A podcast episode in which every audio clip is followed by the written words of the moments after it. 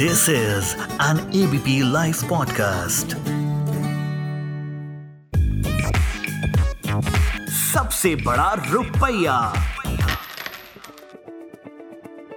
नमस्कार, मैं हूँ उपकार जोशी और पिछले एक वर्ष से आपके साथ इन्वेस्टमेंट्स व फाइनेंस डिस्कस करता आ रहा हूँ।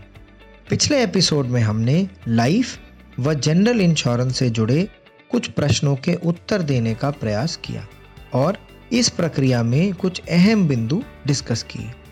आज भी प्रश्नों के इस सिलसिले को जारी रखते हुए जो प्रश्न पूछे गए हैं उनके उत्तर देने का प्रयास करते हैं।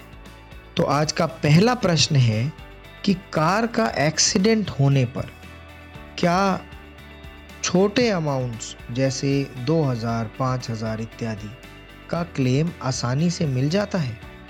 सवाल बहुत अच्छा है। और एक अहम बिंदु की तरफ़ भी इशारा करता है। इस प्रश्न का अगर मैं साधारण जवाब दूँ तो साधारण जवाब ये है कि क्लेम का प्रोसेस तो सेम ही रहता है।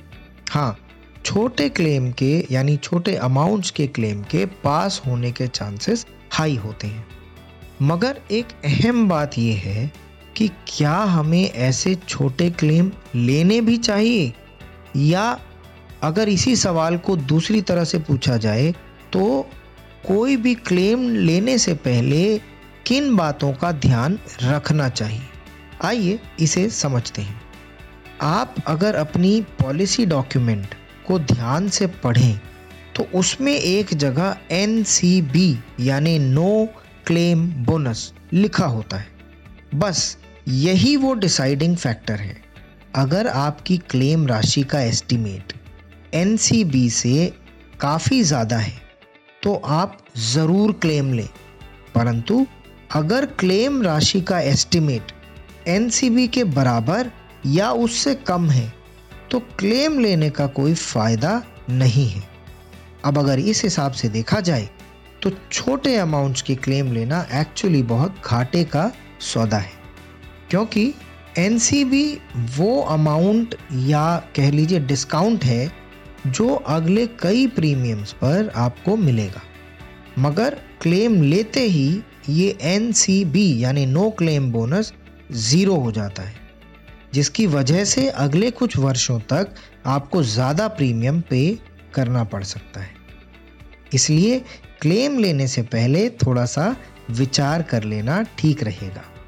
अगला प्रश्न है कि नो क्लेम वाली परिस्थिति में कितना एनसीबी डिस्काउंट मिलता है?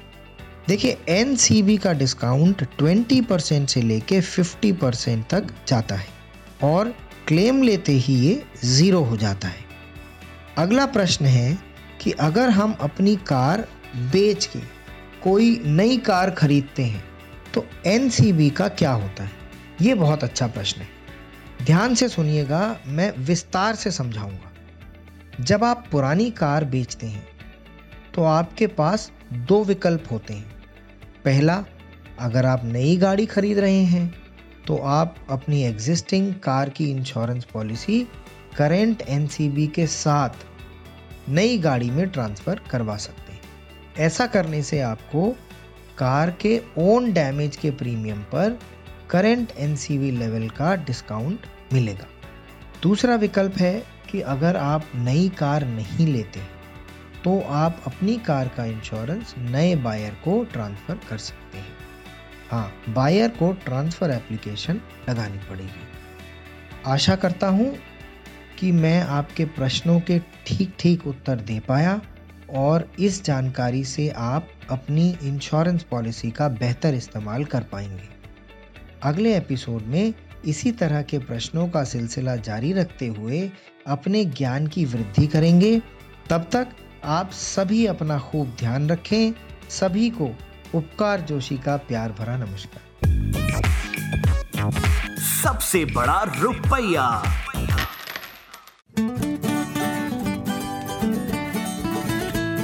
This is an ABP live podcast